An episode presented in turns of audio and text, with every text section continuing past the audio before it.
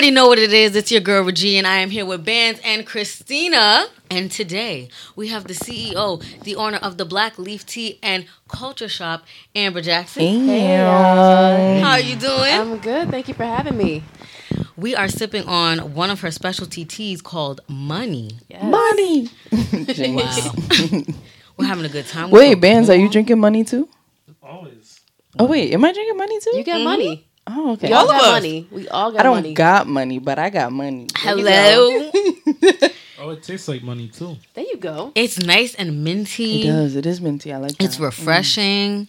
It makes you feel good, Mm-hmm. calm. If you're listening and you're jealous, all you gotta do is go over to the website and order you some tea. Uh, That's a fact. it's the blackleaftea.com, correct? Right, and I'm also in store now too. So if you go to uh, Stock Culinary Goods on Hope Street, Ooh. it's like a Hope in Rochambeau. Go inside. I'm on the stands there, so you can actually skip the shipping and go pick it up in store, take it home that same day. That's dope. Oh, that's nice. Yeah. I didn't That's even. dope. Yeah, it's my first wholesale. It's been there for two weeks now, I think. That must have been big for you. yeah That is like big, and it's a good location for your yeah. tea. Mm. So the owners there um, are incredible. So Jan has been great with the whole process. Nice. And where can the people find you on Instagram, Facebook? Give us all. Give us the tea. Yeah. been waiting all day for that. I right. Instagram it is the Black Leaf PVD. Facebook it is uh, Black Leaf Tea and Culture Shop, and on Twitter I'm I'm really starting to get to Twitter now. It is the same, so it's at the Black Leaf PVD. Nice. Okay. Twitter is a, is hard.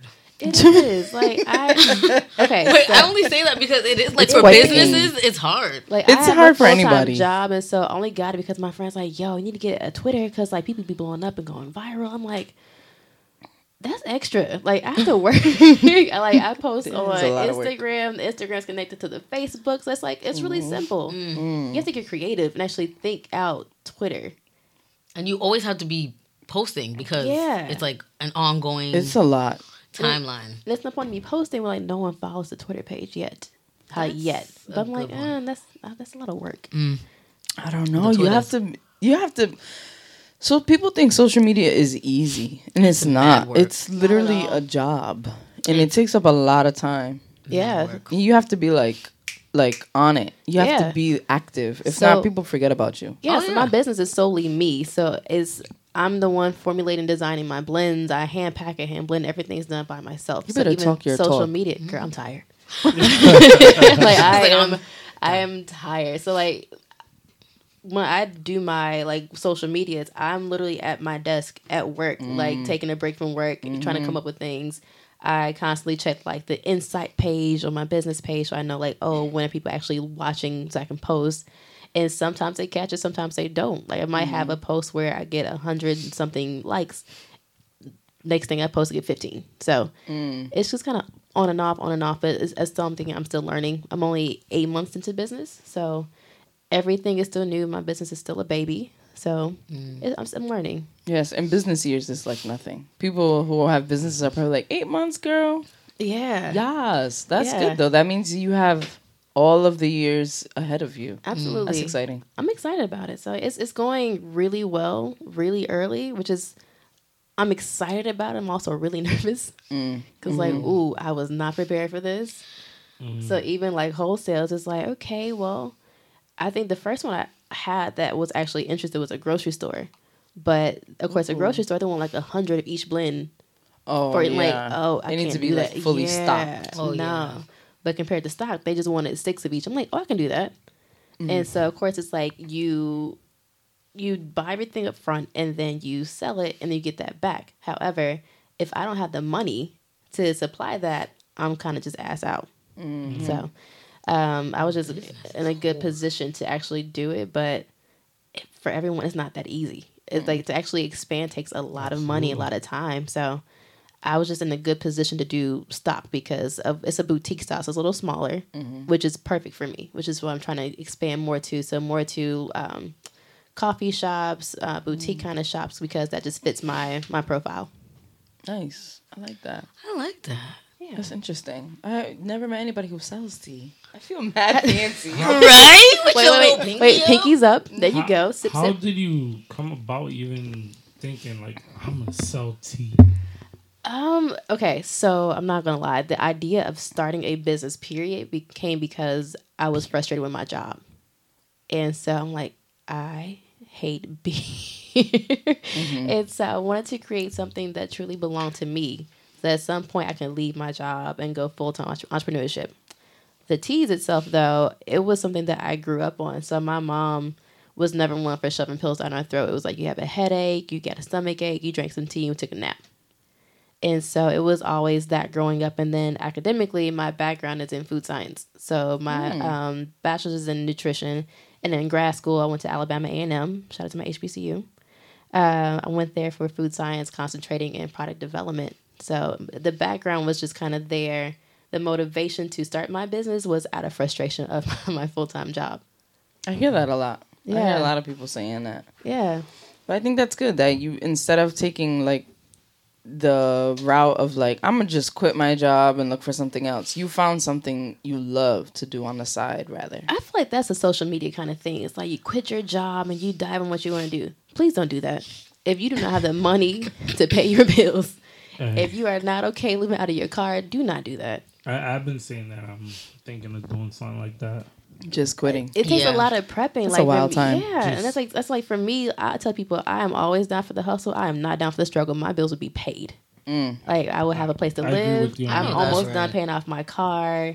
Like Ooh. like I I'm not about that life. I'm not gonna lie. Yeah. I will go to, to farmers markets. I will do, uh, you know, special events. I will do parties.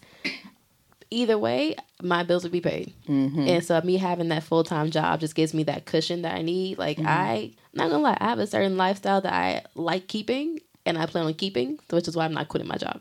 Oh, Understandable. And it's like it's not something I just I don't just hate it. It's just frustrating. It's Mm-hmm. a lot. Like I have my job. It's, it's not just like I'm behind a desk. Like it's it's really busy. So um, What do you do? I work at Brown in Athletics. I'm their team travel manager. So I manage Oh. all 38 of our teams in Oh, wow. their uh, travel finances. So um, yeah, even like not told told Regina earlier. Like I feel like I've been failing for the past couple weeks of balancing my business with my um, full time job because my full time job has just been so busy, Mm-hmm. and I feel like you get that kind of um, entrepreneurial guilt where it's like I should be Yes. doing this, but shit, I'm tired. I just don't have it. And so you feel kind of guilty for not giving your last bit of life to your business because you're tired. Right, because that's the thing about entrepreneurship. It's like it's on you. You're your own boss, so nobody's on top of you. Like get it done, get it done, get it done. You have to push yourself, and that's hard when you're working a nine to five job. Like, Yeah. who wants to do that? Exactly. And so when you quit, let me know so I could quit mine. no. after this tea, I'm gonna go to work brand That- new. Like, um, excuse me, I had money tea last night, so you look how much your pinky up, like, excuse me, you got I'm nine to five. When I leave, I leave. right. Overtime Exactly. where? Like, no. I, d- I demand a raise of five dollars. Exactly. Uh, five dollars. I drank this money tea last night, and I feel like I'm being underpaid right now. You're gonna be like, you should also feel unemployed, yes. underpaid, and unemployed since you want to be coming in here with That that is hot sick. Um, we didn't even. Um, are we gonna do culture shock? Are we doing this or no? Yeah, we just got into cozy conversation. I just so wanted to didn't wanna make sure because off. I was gonna take off. I know. all right, so let's jump into the culture shock. So the culture shock is when we talk about all things pop culture, hot mess, celebrity, and what so forth. First things first. Lil Fizz and April. I feel like I only have to bring it up because they went through the whole season. If you don't know Lil Fizz and April, Lil Fizz you know from B2K obviously. April Jones is Omarion's ex companion, also mother of his three children, Two, Two. two two children twins. and they are on Love and Hip Hop. Hollywood. Is it Yeah. Yes, yes. it's Hollywood together? And they're a hot mess. They're a hot mess right now because obviously April and Omarion were in a relationship. They broke up. She claims he just came up out of nowhere and was like, "I don't want to be with you no more," and dipped. That's those are her words. And so her and Lil Fizz have been, you know, friends the entire time, obviously because Omarion and Lil Fizz are friends as far as we know. Mm-hmm. And everyone suspected that they were dating. And they were denying it throughout the entire show, all the way up until the reunion. And as of recently, they're popping up everywhere as a couple. Nuh-uh. Which girl, go to Google it. Instagram. Well, yeah, you could also Google it. I'm sure everything will come up. That's kind of strange. I don't have any problems with it. Like, I don't feel like it's a big deal. If they wanted to keep things under wraps because of the show, I get it. But why lie? Why Wait, not just come out is- during the show and say we're dating and it is what it is? Oh, the show ended already. hmm Okay, I was gonna say they're probably doing it for views. I think they're doing, they're on their second episode of the reunion, but it's over. I think it's the principal. He's running away from the principal. That that's That's your old boy. bandmate. You know what I mean? But are they friends though? Well, she came out after That and said they're know. not actually close friends. They're just bandmates. to be fair, I mean not to be fair, because th- I don't think this this is fair. But B2K is always up to something weird. Raz B is a what? Did you watch that? Um, the oh, you meant interview. as a group. No, they're each individually. I think they all have their own um separate issues. But Raz B was like protesting, or Omarion, one of them was protesting the the tour, and they made T-shirts protesting protesting the tour. But they were a part of the tour, and then J-Boog was wearing the T-shirt at the tour, and then Raz B was threatening them and saying he's not going to be on tour anymore. But then he went on the Breakfast Club saying that they made so much money, it was so lucrative, and it was all his idea, and he's glad it's coming to fruition. And he was talking about how he's drunk all the time, and like he just didn't really care to talk about B2K. So I don't think that they're, I don't think there's a friendship there. I think No. that they're four of them, four boys who went through this journey in life, and it ended a long time ago. So they probably haven't seen each other in a minute. But on Love and Hip Hop, they were close. Like when the show first started, oh, Omarion and Little. Fizz were on the show together. They were on the That- show together, that- but I don't know if they I'm were saying close. He's running away from the. They're running away from the principal. Right, cause this was your guy's girl.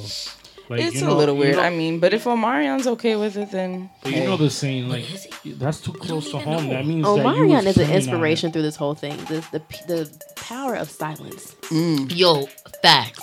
He's not on the show. He's not saying anything. I don't care. He probably doesn't care. Them And views, them views are going up though. You know what, too, though? It probably speaks to the kind of woman she was to him. Maybe he's like, go ahead, you can have that. Good luck.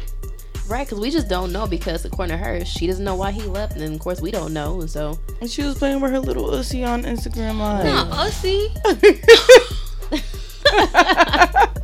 I didn't want to say the real word Yeah, because the real word is so, so like aggressive. I know, but that just really took me aback. Was she, was she was trying to do a premium account or something? I What? What's a premium account? Y'all never oh, seen a fans premium? only. Yeah, like you know what I mean. There's It's, these it's girls weird. that it's um. mad weird. So Oh, the there's girls, that DM you like, hey. yeah, like hey, um, like basically they're they're out fishing for men that are looking to see. No, she wasn't doing that. She was just really drunk and high on Instagram Live acting up. And Little Fizz has a liking to women who are a little cuckoo, so. I mean, but at the same time, she was drunk, and people do a lot of crazy things when they're drunk. And I feel like a lot of people are judging April, and really, like we are. these guys Sips be scamming and cheating on women all the time. They sure do. It's not like she mm-hmm. cheated on him; she's just dating someone that he happened to be in a bed with. No, of course. I mean, no. men I mean, cheat it's on you in front of your face. Yes, they will. At least she with didn't your cheat best on- friend too. Hey, but- sometimes. but, that in goes your to, bed. Let me just say Ooh. that goes to the testament that even your bros sometimes is scoping up your whole. All oh, your bros ain't your bros. Oof. But also, You know what I mean? if you It's leave just- the girl, whole world you left out her out here to be. I mean, Snatch. one man's trash is another man's what? Treasure. And somebody's treasure might be your desire. Because I haven't watched the show, but I watch the clips like at work when I get bored. And I remember seeing like her mother was crying because apparently after Marion left, he was the first one there to comfort the, uh, to comfort her. Yeah. And so it's like he was just waiting. That's a that's a what that's a move. Yeah. That's it's a sneak what attack. happens. and the sidelines, like. the buddy he that was just to waiting for his chance. mama. But you never know. Maybe he's the better guy for her. Ma- All right. I don't know. It's a little sleazy. They're probably cut from the same cloth. Listen, I know someone that I know someone that is after a widow right now. So it happens all the time in real life. He's like, I know that was my friend and all, but you Ooh. still fine and you need a man. She's like, uh uh I don't know. I mean, that is a little. But that's Why? kind of the same thing. Omarion left her. I mean, he's not dead. But Omarion left her and Little Fizz is here to pick up all the pieces. You know But what's also, crazy? like, he was there for her when she was going through a lot of stuff. Like if you With watch the his show, bandmate though. Right. So he was probably trying like that nigga ain't shit anyway. You need to He come was be in but we don't know that that's what he was doing. I'm was the saying. rapper He was, in the he was group. probably all up in that. She air. was like unstable. definitely and he was. was there Yeah. taking was care of in the that air, kids like earwax. and doing all of He that. did not need to be. That's none of his business. That's none He of was his Yeah, business. but if waiting you're to gonna be a catch that friend to first tier. somebody, be a friend. He was waiting and by- if Lisa something more, She got other friends? more. Look at all that uh-uh. tea. Look at all that tea. Look, all I'm saying is it's none of our business, and if they're happy, then Or It is what it is. I mean, Y'all it's in the limelight. So I mean, yeah, but that still doesn't make it our business. if it's tea, it is. If you're paying attention, it is, and I am. just all the good. I mean, I, I'm not. Hello.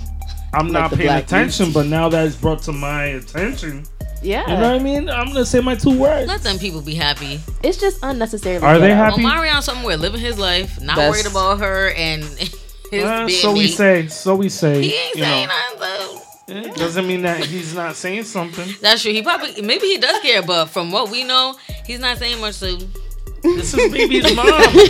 this is baby's Whatever. mom. Like, Last time Like- we saw on some real. Marion, it was a random video on Instagram of him two stepping in Jamaica. He is fine. he's dancing in the rain right now. Exactly. living his best life. You know what? Exactly. I'm done. He got money. He's dancing so. for Lil Saint. So. Uh-uh. our next story, you know, Instagram is taking these likes. Hold them to them as fast as you can. They're taking them. Yeah. We are not They've gonna been have. saying that. Though. It's not gonna change. No, they tested it in 12 countries. I don't know what they're measuring it up against. Yeah, what are they testing? Like people's mood? Yeah, like how people are responding to Instagram without the likes. Okay. People are saying that they're really liking it, and they say a representative from Facebook says, "quote We're testing this because we want Instagram to be a place where people feel comfortable expressing themselves. This includes helping people to focus on the photos and videos they share, not how many likes they get." Mm. But what about the, the people that have like partnerships and contracts who get paid off of, like the number of likes? So that's like so true. not just like the Instagram models, like the Like the quote real unquote business Instagram models, but people actually have like accounts with other businesses and they get paid off like Like Jay Versace, who has like a Sprite endorsement, yeah. for example. They measure off likes. How do you know like people are inter? Oof, this You're, is you're, weird. you're still gonna get your likes. It's just that people, People can't Can't see see it. it. You can see oh, can't see it. Oh, that's a So- game changer. So listen. Yeah. So You You listen. could be like, I got 10 million likes. if it. It was them when it. We're gonna be like screenshot it. We're gonna find new ways to lie. Right. there's gonna be new ways to hype your hype your likes, get people to follow and stuff like that. Wild. There's there's a way for everything to to evolve. This is just a new wave. I can see it Of being helpful Instagram. though because of course you have a lot of younger kids that use mm-hmm. Instagram now. Of course, when mm-hmm. we were kids, we had like Nothing. right until we are like in high school. I think the first thing I had was like tagged, and then MySpace, and then Facebook. Tagged. Oh yeah, we were, yeah. Yeah, that? That's- It was. I think we got that when I was like seventh or eighth grade. yeah, I Oh my remember god, I don't. Yeah. But the thing But- too is, sorry, not to Oh my Finish your thought because No, but I think like a lot of kids they have this warped idea or sense of reality because of social media, especially Instagram, where because you have those likes and True, people true. are liking you, um, they feel a certain way, and that a lot of kids, that a lot of their confidence comes from outside and uh, outside validation, and so I, I- I think in that sense I can see it being helpful, but um, That's true for like the newer kids coming up. yeah, Yeah, because we like get it. yeah, but We're in that weird generation where we were like, we the didn't bridge. grow up on likes, Right. They have, and so I can see that can be Yes. valuable for the younger group. Mm. True. And realistically, I mean, a lot of celebrities are obviously joking about it and they, they're kind of not with it. And obviously, celebrities, because that's where they get all of their, a lot of their shine, especially the ones who use social media frequently. Nicki Minaj is saying she's not posting on IG no more. She's she's been bought her. She's been A doing a lot. time. All right. Juicy J Yeah, talking Juicy about he's going back to real life. Wait, wait. Come All on, Juicy this J. for likes? Yo, people are going up about the like. Is it and you really know- that deep? I guess. Here's For the some thing. people, yes. I feel like people who want to be active on Instagram are stifled because they feel like, well, if I don't look a certain way, if I don't post mm-hmm. something specific, I mm-hmm. won't get as many likes. And likes are really a vanity metric. Like it doesn't actually mean that people like your content. It just means that they like you as a person, or you got your booty out and they like your mm-hmm. booty, or because maybe oh like I have a connection with you, so I'm gonna like your picture just off the fact that I know you. It's like not even because like oh this is really good quality content. Let me like it. A lot of the times it's because I'm friends with this person. I'm gonna like it, or sometimes like I'll see videos that I haven't even watched and I like it. Mm-hmm. It's like likes are so we're just handing out likes. We're not even liking stuff we actually like. So realistically, for people who want to post like just their daily life or whatever they want to post, they're nervous because they're like, if I don't get enough likes, then what am I doing this for? But that's not the point. But you're still gonna have the reminder of how many likes you have. It's just not out in the public. Yeah, Right. but now who's to say that somebody's content is more quality than the other if you can't see the likes of either? No, Yes, but you can now still there's see no your way to likes. measure, 'cause Therefore, that's how we used to you're measure. still Right. measuring. Mm-hmm. You're Yeah, still you measuring 'cause yourself, but now, people- now what people's gonna do? is Screenshot it, post it. Like I got ten thousand likes. That's pathetic. You know, Yes, but, is but that's what pathetic. that's what people I are don't gonna think do. everybody will do that. because we live in a we live in a in a time and age that it's about seeing to Mm-hmm. believe. If you don't see it, it does not exist. Right. So therefore, Well, if I can't show you how many likes. likes I have, you don't know. So I'm gonna show you. Here you go. Look at my But my I think 10 that's when likes. we'll get to the point where we're gonna start calling people out like that's pathetic. Mm-hmm. Like you're really posting the amount of likes you got on a picture. Oh, yeah. like, This goodbye, will I'm unfollowing You're gonna you. see Yeah. everybody doing It that. will test people because right now it's like you can see people's like say like, oh, you're popping because you got all these likes, Mm-hmm. but it's like, are you really popping?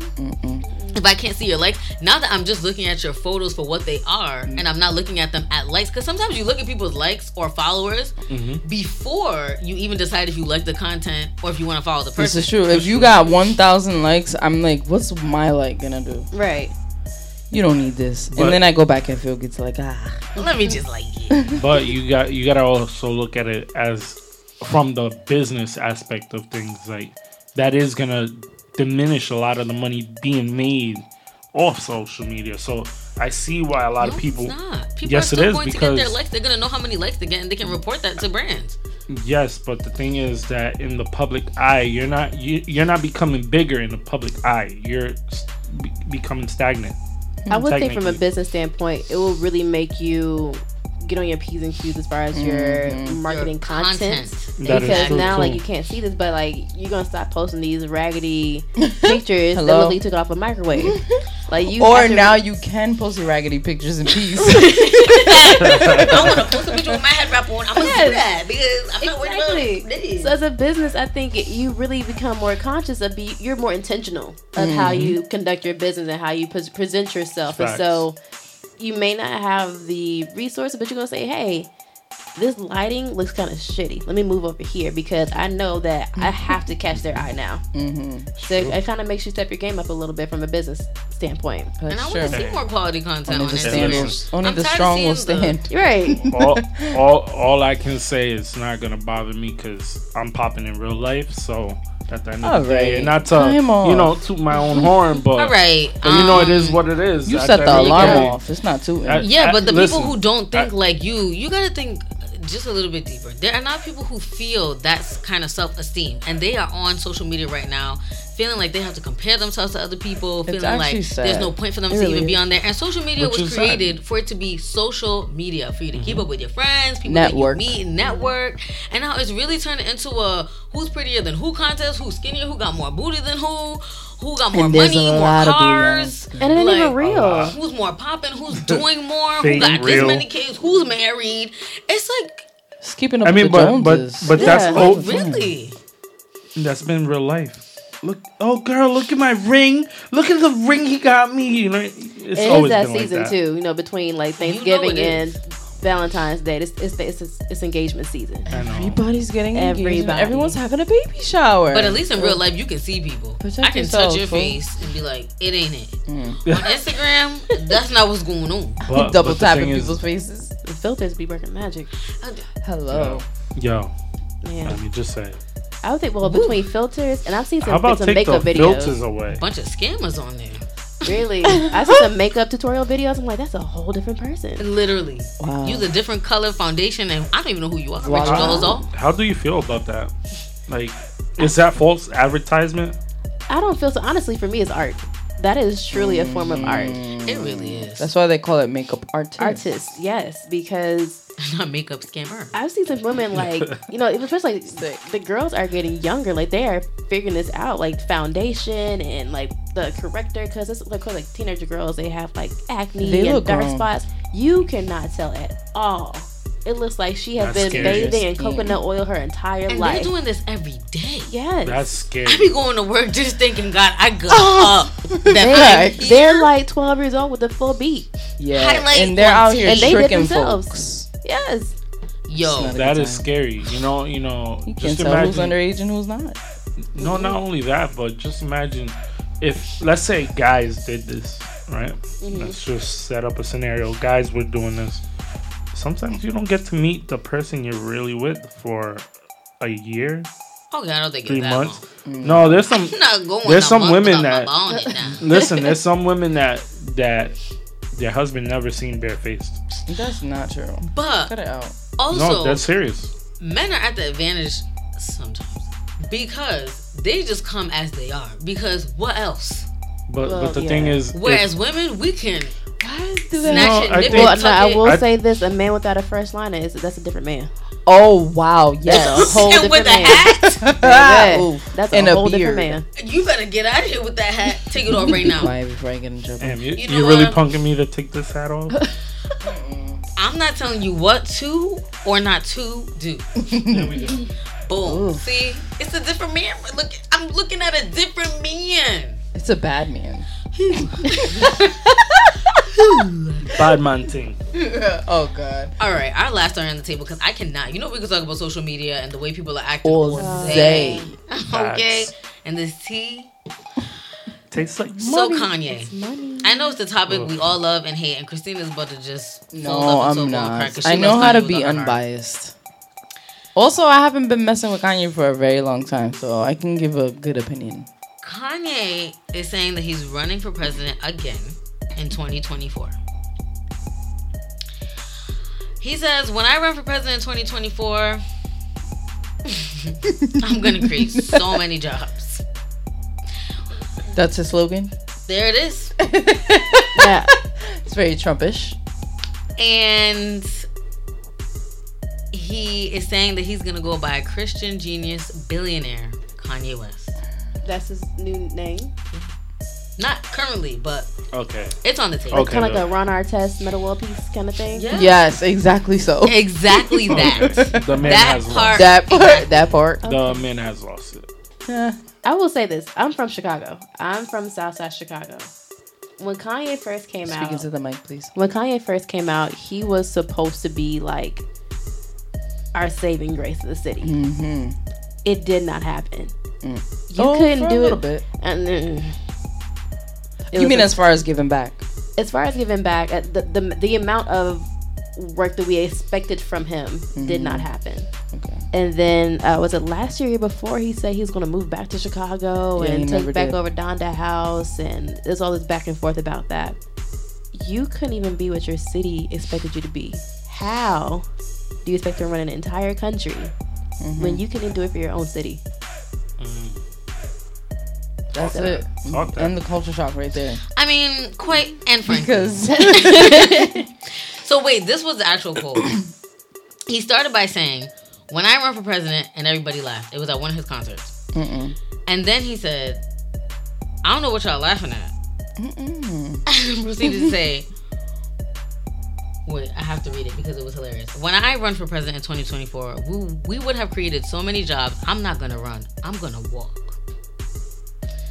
Okay, he's fooling himself. Mm-hmm. Here's my He's thing. gonna walk right out of that presidential election. nobody's gonna vote. I mean, people will vote for him, People but he's will. not gonna win. I win. mean, people Definitely voted for Harambe. I mean, we also said Trump wouldn't have won. And No, but let's not compare Trump's political power to Kanye's. Let's be honest. I mean, Trump will back Kanye. oh yeah, And you know this. I can see and that. Trump got money. And I Kanye mean- got money. And that's really all you need in a here we go to conspiracy theory. I think this is a form of Trump still kind of being in office. Use Kanye as a puppet Trump will to back stay Kanye in office. all the way into the Oval. All the way. Think about that. This is sick. and you think Kanye will win with Trump support? Oh, absolutely. Oh yeah, of course. with his own money and and then the white people are gonna see. See, he's not racist. He loves black. Oh, 100 percent. Mm-hmm. They will ride this all the way into four more years of us. We'll ride it right into a dead end and crash and burn. It's gonna be crazy. I don't have any gripes with Kanye anymore. I feel like I had gripes with Kanye, and now I don't. Not because like I think that he's a joke. Because honestly, like when mean- you're living your life in the public eye, I, mean, I've never lived my life in the public eye, but I just feel like it's a whole different world. You can call yourself a genius if you believe you are. You can call yourself anything if you believe you are. Kanye mm-hmm. is actually a billionaire, so he's not lying about that. Is it a little pretentious to change your name to Christian Genius Billionaire Kanye West? Yes, it's a little showboaty, but honestly, whatever Kanye, I don't want to say going through because if he's saved, who am I to tell you you're not saved? Who am I to tell you that you're not transformed? But also like be a representation to other people who want to also transform and be saved. Be a mm-hmm. representation to other people who listen to your music, who are your fans, who love what you do. And it's not to say you need to live your life for them, but just be considerate of that. Like you would do it for your children, you would do it for your wife. Like why not your fans? The same fans that have been with you, a lot of them since day one. Mm-hmm. So it's like be considerate to how they feel about the way that you talk and the way that you behave. Not because you're being controlled by them, but any of us would do it for like people we love. You cater to your audience. That's You what a, to your that's what audience. people do to keep But the that's brand because strong. the audience that loves you, not the ones that are always judging you and throwing Not tomatoes at you on stage. either. Yeah, not the hype bees. The ones that have been with you, have who have encouraged you, Me. who have believed in you, literally. And so you got to think about those people. If you don't give a rat's tail about anybody else, but your core like five hundred thousand fans that been with you, at least do it for them. Because right now you're really sounding outrageous. Mm-hmm. I mean, I'm not surprised anymore. I mean, it's also like listening to the album uh the first time and the second and the third and the fourth time i really liked it. But now listening back i mean that's just a topic for another com- that's a conversation for another day but what i really wanted to say is that his music does not match what he's doing in real life. Like if you listen lyrically it's not the best. It's very close to the worst. But lyrically the Oh, things wow. that he's saying he's telling his story and it's really a heartfelt story of a man who's really finding his way to God. And I respect that. But what I don't respect is the contradiction. Your music says this and you're telling your story through this and it's beautifully said and the music sounds great. It's sonically really well and the choir is beautiful and the concept is beautiful. And what he's doing is influencing people and inspiring people to also find their relationship with God, which is great. Hmm. But all the other stuff, all the other antics, I just don't get it. It's not it's not matching. It's not like It isn't. aligned. And it's not to say that as a person who is saved, you can't have fun. You can't be yourself. Of course not. But people burn pastors at the stake if they just do But- any small thing in public. So it's like W- wouldn't you saving yourself? Uh, well, I would think you would drop a little bit of the arrogance that he carries. I mean, but know I mean? this could be his test too. And maybe let's say let's say for example he is saved, right? And he is chosen whatever God is putting giving him the God-given time that he has to make the world a better place. Now, what you do with that gift, excuse me, is on you because there's a such thing as free will. So now if Kanye messes them, this up, we have to leave it in God's hands. That's a fact. And he will be humbled if even- that is the case. Even thinking about politics, like, do you really believe that Kanye, this Kanye right now, could separate church and state? Never. Like, how? How That's what I'm saying. He's a contradiction. exactly? Like that. That's not gonna work. And Now, his fans are not gonna feel that. states. Right, the Bible Belt will love him eat that Oh, up. 100%. They will eat that up. However, Mm-hmm. Uh, we, especially now with all the things with like uh, women's uh, women's right, reproductive health, equal equal pay, and stuff like that, trans rights. He, uh, are you really going to be fighting for these things that are in a day and age important topics? Right. Like you right now are saying Like, like, what is he in it for? Right. And that's what my question is. Um, and also, I think to be in that position of presidency, you have to be open to people checking you. And I don't see where Kanye has anyone directly next to him checking him saying, yo, that's not okay. I think people do check him. I think he just doesn't care. Mm. Yeah. That's ex- that's what we've watched his his whole career. That's You're what right, he's done. yeah. It's actually really scary Because it's don't want sca- somebody like that. right? office. It, like that. It's erratic. yes, It's it's very erratic irrational. behavior, and I think for Kanye, at least for me, from what I've observed of him, that's the thing that bothers me the most. Hmm. 'Cause it was a couple years ago he actually said he was like bipolar and he had like medication, Mm-hmm. and he stopped taking it. Mm-hmm. But my thing is, when you're in a position to get mental health, you you've identified that you need help. You've got medication, but you've chosen not to take medication because you've identified if I act erratically, I get this result. People pay mm-hmm. attention to me, I get this, this, and that. And that's what bothers me because people say, oh, you know, he's mentally ill. Valid. But that's also where you lose me because you choose to mm. be erratic. Yeah. You can't you can't use mental health as an excuse to be an asshole. Exactly. And that's my thing. Like, I, I struggle, with- like, I go to therapy every week, like, at least every other week. And so, because before I moved here, and now, like, I struggle with depression. And so I identified I don't like how I feel. I was in a position where I could actually afford to go to therapy through my insurance. Um, off that too. Check your insurance because it's probably included.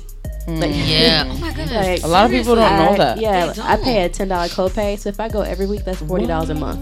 That's nothing. Yo, insurance, they've been really Yes. expanding with covering mental health services. Absolutely. I think they not only have they been expanding, but it it's just something we didn't know we had because we never see Yeah, it. Exactly. exactly. So check your insurance because you actually might have it included, like ten dollars a month. the- Sorry, ten dollars a session, forty dollars a month if you go once a week. So it's worth it. But for It is me, worth it was just something that I identified in myself. I did not like how I felt about myself, and so I sought help.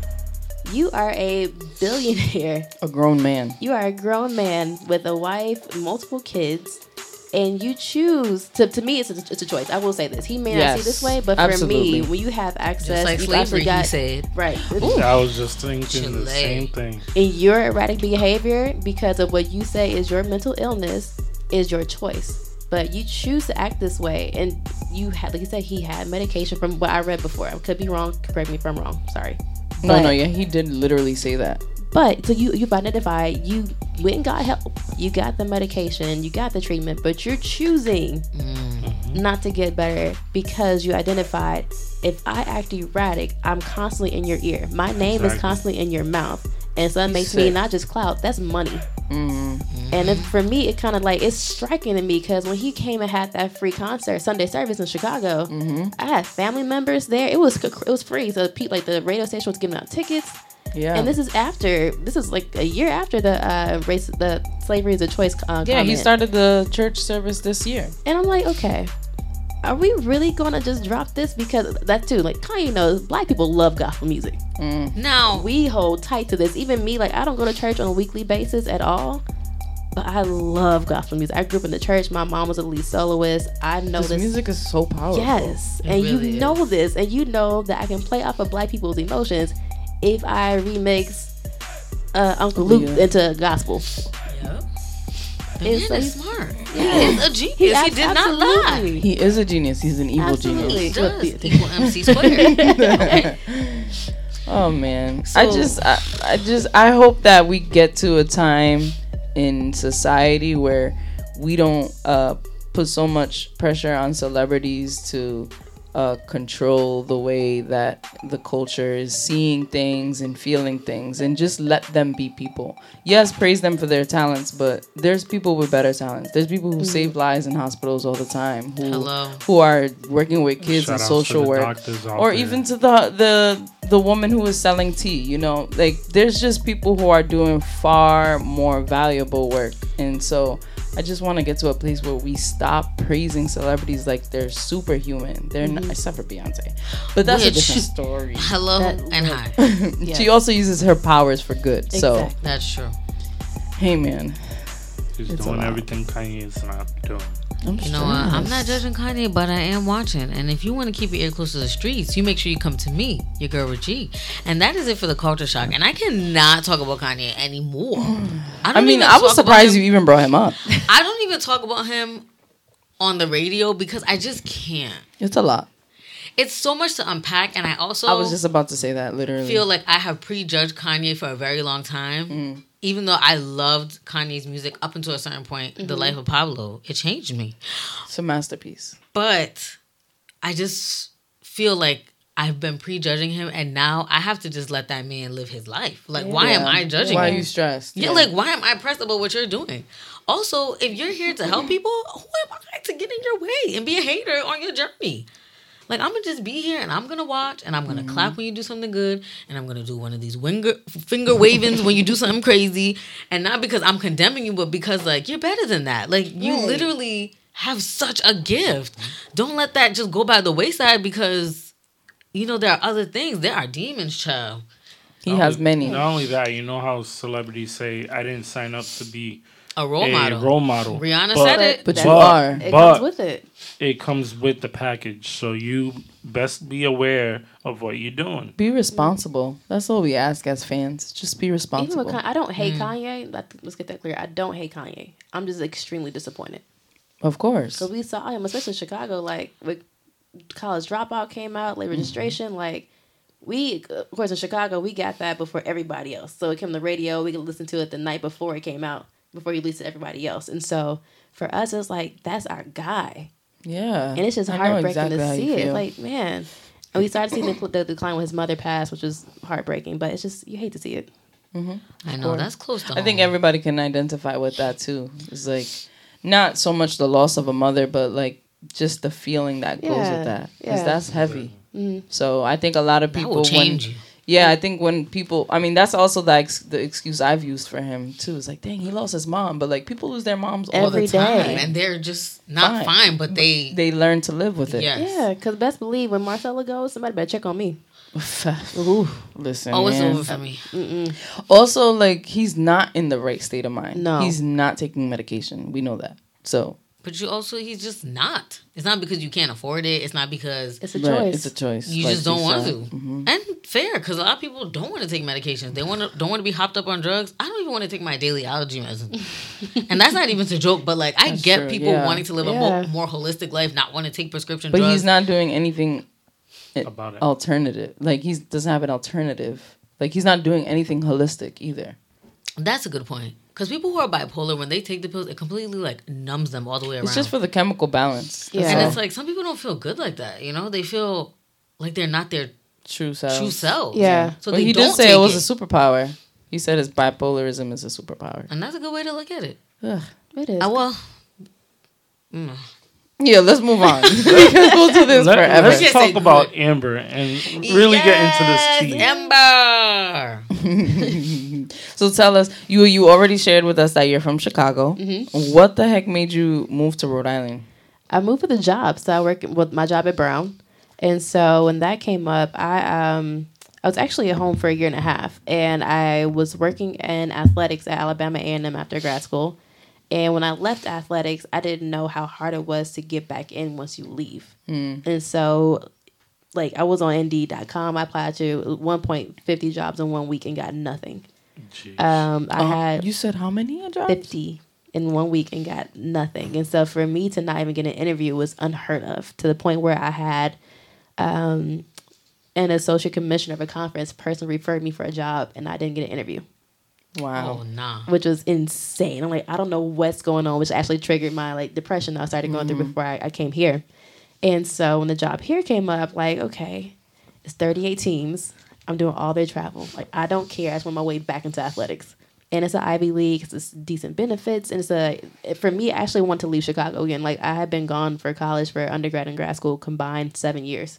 And so. I miss like being away and having like my own space. And so when this came up, I just took the job. So how long have you been here now?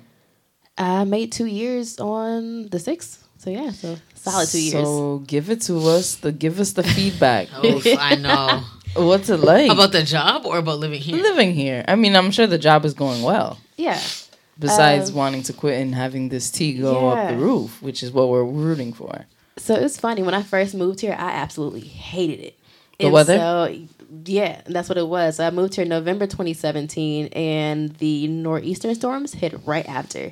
Oh, So it was just blizzard Welcome. every week, every week. And I'm like, this is trash. and then spring came, and I'm like, oh, it's so pretty here. hmm Um, for me, uh, it was funny. So in my mind, I'm like, okay, it's New England. So I knew it's going to be a very, very white area. However, when I moved here, my idea of it didn't come close. And so um, I would. You mean it was the opposite, or No, it was whiter than I was expecting. Oh, really? yeah. I barely see what. Well, in Providence. Well, yeah. in Well, this, this is when I first moved here. So when I first moved here, I lived um, on the east side of Providence. Well, there you go. And that, yeah. So I would like there. go to work. Because we can't afford it. Oh, well, I, I just got really lucky. That's this. It was a decent place. Um, and so I would always go with my coworkers. And so of course I went when they went, whether it was like downtown or uh, Fed Hill. And so I quickly noticed like I was always the only black person in almost every single room I went into, and it was always an extremely uncomfortable feeling. Um, but when I, I will say when I first moved here, I was very adamant about meeting as many black people as possible. So I like found a young black professionals meetup group on uh, Meetup, and I met like five, six people in my first month here or so. So I was really um, pushing for that. So I got that got that done pretty quickly. So I had like my black friends and like my work friends, and so outside of work, I would go hang out with them. Um, but yeah, that was another thing that actually actually triggered my business idea. So I wanted to use my love for tea to create spaces and curate conversations for people that look like me that I felt didn't have a space here, especially as a, as a transplant. A lot of us we come here to work at Brown or PC or finish uh, post op Yeah. degrees, and so we just know the campus and the few people that we meet, and that's it. And so um, the more I was here, I was like, oh, there are lots of black people here. We just don't outwardly see them all the time because we have our own spaces and we, we stick to those spaces, and that's it. Yes. So like I, like for me, like I never go downtown Providence because like there's nothing for me in downtown Providence. Except for the wings at Black Sheep. This is true. So I discovered Black Sheep last Saturday. hmm It's first- black owned. I think Really? the owner is Cape Verdean, Did not know if I'm not mistaken. okay. Cause yeah, it was my first time there was last yeah last Saturday because uh Chino and Wasp were DJing there. Oh, yes. Yeah, and so that's another thing. That's when I good moved here, when I like me and my friends, we just learned like okay, we follow the DJs we like. Whenever they go, we go where they go. We were talking about that last week with DJ Two Benny. weeks ago. Two weeks ago. yeah. And so like for me, that's how I got around mostly for the past two years. It's like okay, I'm gonna find the people that have the sets that I that I like because I'm 28. Mm-hmm. I quickly learned like I'm not. I can't do 21 up and up parties anymore. Like that's just like a solid 21. Like you're freshly. everyone in the room is like freshly, They're learning how to drink. Yes.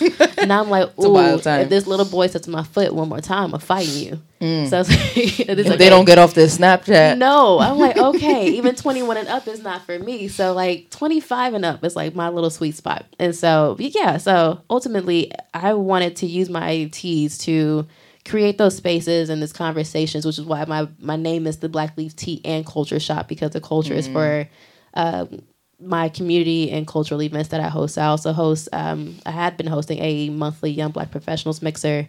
Um, also started doing my tea talks. So the tea talks kind of replicate uh, the Grapevine, and so it's a group in New York. Um, it's a YouTube series. Love that. Is that the they're one that they sit at a like a table? Yeah, and yeah. They, across from each So other. it's And actually the girl with the locks. Is yeah, like the Ashley mediator. Akunna. and it's kind of dark sometimes. Yeah. like the lighting Yes. is dark. So Yes, she's I've absolutely they're amazing. stunning. I, I, Some I- of them are radical, but they're amazing. Yeah, so I, I love her work. Um, so yeah, Ashley Akunna created that, and so I kind of wanted to bring something like that to Providence, which is why I have my tea talk. So it's discussing things from anything that affects the Black community on a day to day basis. So it'd be current events, pop culture, dating, sex, relationships, and we just, it's a roundtable conversation, and I love it because it's a Black only space. Mm. So I have actually my last one I had was actually yesterday, and I had so many questions because I had some DMs from people that non black people like, oh, can we come? Like, no. I was just gonna say, can you speak to that because we, yeah. I think we've we've also talked about that like lightly. Like we got to be careful what we're saying on the Mm-hmm. podcast. We got to be careful who we're marketing to, and like what how we make people who are not black feel. But what I was gonna say, what I was gonna think, but even though I asked you, so wh- what do you say? Speak to that. Like when people are like, yeah. For um, me, but what about us? for me personally, it's not my concern. Uh, this is for me. It's my business. This is my baby. So I determine how I brand this. I determine how I want other people to see this. So yes, that's why I have my teas open to any and everybody. However, it's important to me to create this space because we don't have that space. Mm. You as a, as a non-black person, you can go anywhere and feel comfortable because it's made for you. Right. This is a one space that is solely ours. We can come and voice our opinions, share our experiences, and we don't have to worry about being ridiculed or being questioned by someone because you don't understand this culture because it's simply not your culture. Right. And so I don't have a problem telling you, "Hey, I appreciate I appreciate your interest. However, no." And I explained to them like, you know, like this is why I do it. This is for us because I want to keep this space solely for us. And honestly, I haven't had any backlash a backlash at all. They've all been really respectful and understanding. Has anybody ever asked you like, but why tea? Black people don't drink tea. Who They black do. people don't drink tea? I know a They lot of black people who don't drink tea. That's a wild time. Really? Just I a bunch of Kool Aid. because of Mo. you know, Mo Hey, loves her. I mean, tea. that's a stereotype, of course. But but like when you brought the honey, me mm-hmm. for myself. Well, my mom's always trying to force us to drink tea at home, especially mm-hmm. when we're sick. She believes that tea will end all sickness, along with Vicks Rub. You know, it's My herbal. I mean, she's not wrong. way. That Vicks, Ru- oh. y'all playing with that? Man, growing up, like tea, ginger ale, Robitussin. Mm-hmm. Li- But If That's Rob- it. or Vicks. Robitussin. Was and like- the Vicks was yeah. if it was real bad. Right, Like, that's Yo, why did we all have the same if you had the Yes. flu, whip out the Vicks. Yes. Like growing up, like you had to be on death's doorstep to go to the, to the doctor. Like my mm. mom was like, no, like you just we try this first. If it gets like bad, bad, like I can count on one hand how many times outside like a regular checkup or a physical we went to the doctor because, well, at least for me, like I, I didn't get sick very often, and so for her it was like, no, like we're gonna try this first, take a nap. And if that later, if like later that night ramen. still not working, like okay, we stepped to like a kitty Tylenol. That's it. But then like if Yeah. I'm not dying, I'm okay. Right. Uh, but no, it's always worked for me, and I feel that's a, a an accuracy. Like yes, there are black people drink tea. Hmm. There are solely holistic black people. Like you're not a hippie for Right. having Well, a I'm just playing devil's advocate because I know that yeah. people will be saying like, "I don't even be drinking tea. Why is she selling this little tea?" You know, there's always a Not hater in the back. Yeah. At the end of the day, try the tea. I, The I money recommend tea, preferably. Fans does And not this- drink tea. He drank say- my entire cup of money. Money. There you It go. was so delicious. especially with the honey. yeah. I always put sugar in it, but I know that honey's like a more healthy. Yeah, and so for me, me personally, I always tell people like, no matter what tea you drink, sip before you sweeten because sometimes after you add a sweetener, it, t- it can taste completely different. yeah, it's Mm-hmm. true. So um, normally when I have like events and I have like the my big tub of like my insulator insulator my insulated um, dispensers, it's just the tea itself is not sweetened, and so I want you to taste the tea itself. And if you mm-hmm. like it, you like it because for me, like you like something because it's sweet. And I want you to like my my product on its own because it stands alone, and that's one thing that's really important for me. My product is something that I'm extremely confident in, and it stands on its own. Mm-hmm. I like that. You like that? I like that. I felt- I really did. I really Fan did. look. 'cause Look, you mad. gotta gas yourself up between yourself and your business. If you if, you, if no one's gonna be like coming for you and gassing you up more than you do, Mm-hmm. I and so you say that. have to be so confident. Like this is like the Black Leaf Tea and Culture Shop is my baby. Yes. I am confident in it. I'm confident about the product, the branding, because I put my my hard work into it. So like yeah, like this is the shit. Like this, there's nothing else like it. and it smells amazing. Thank you. It Some people- amazing. Some people use tea for scent too, don't they? Like some Yeah, people like yeah. burn it for Mhm. well not burn it but boil it. Yeah, so kind of like, kind of like how you like boil fabuloso. Yes. I don't know why you laughing that word. It does.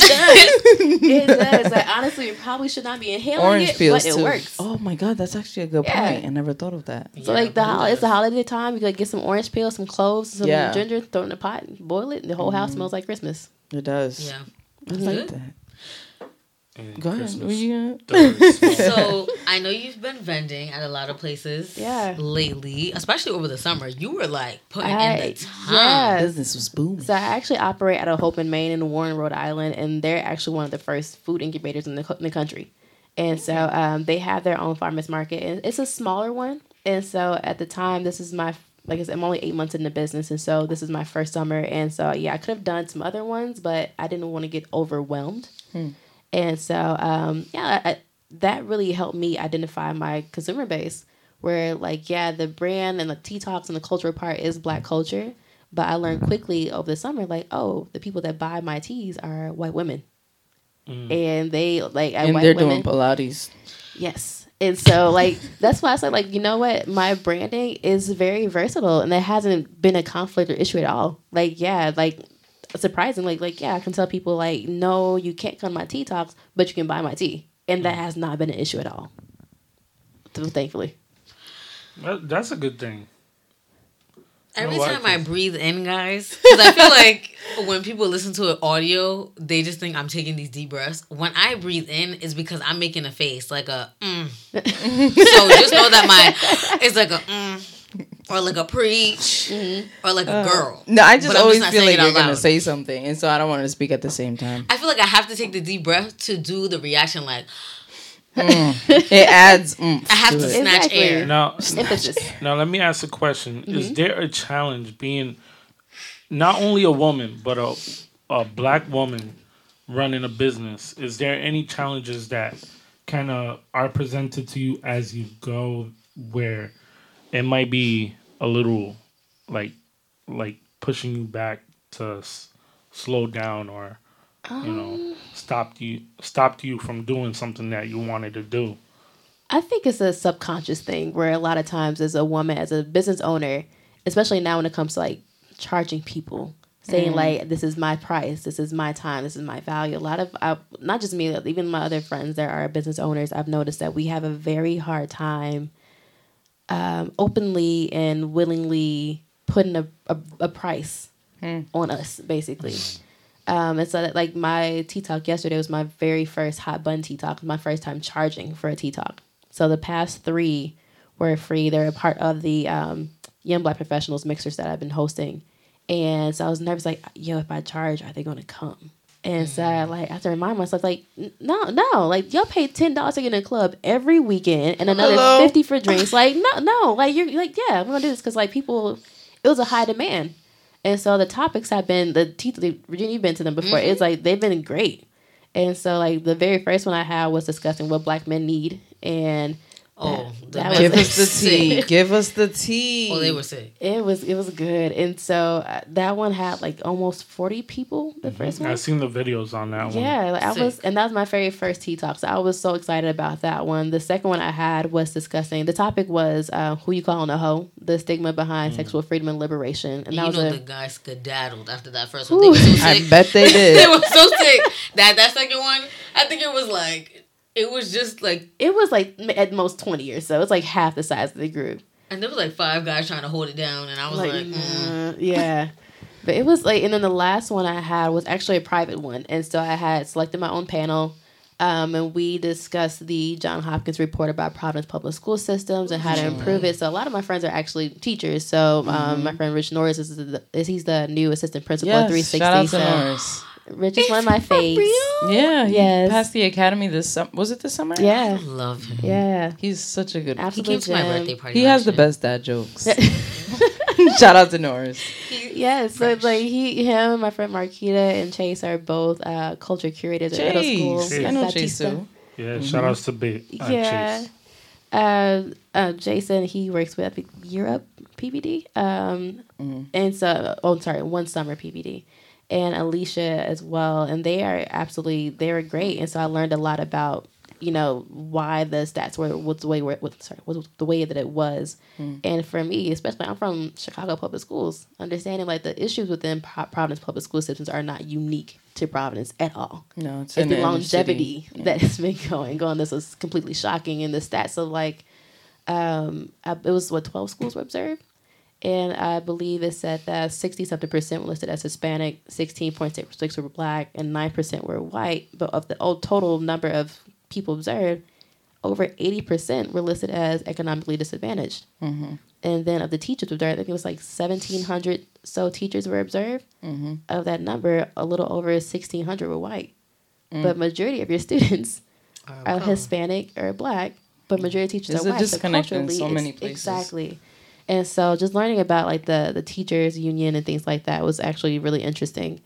Um, and then the last one I had last night was discussing uh, Black Enough. So the connections between trauma and black culture and how we often kind of associate our level of blackness to the amount of trauma that we've endured.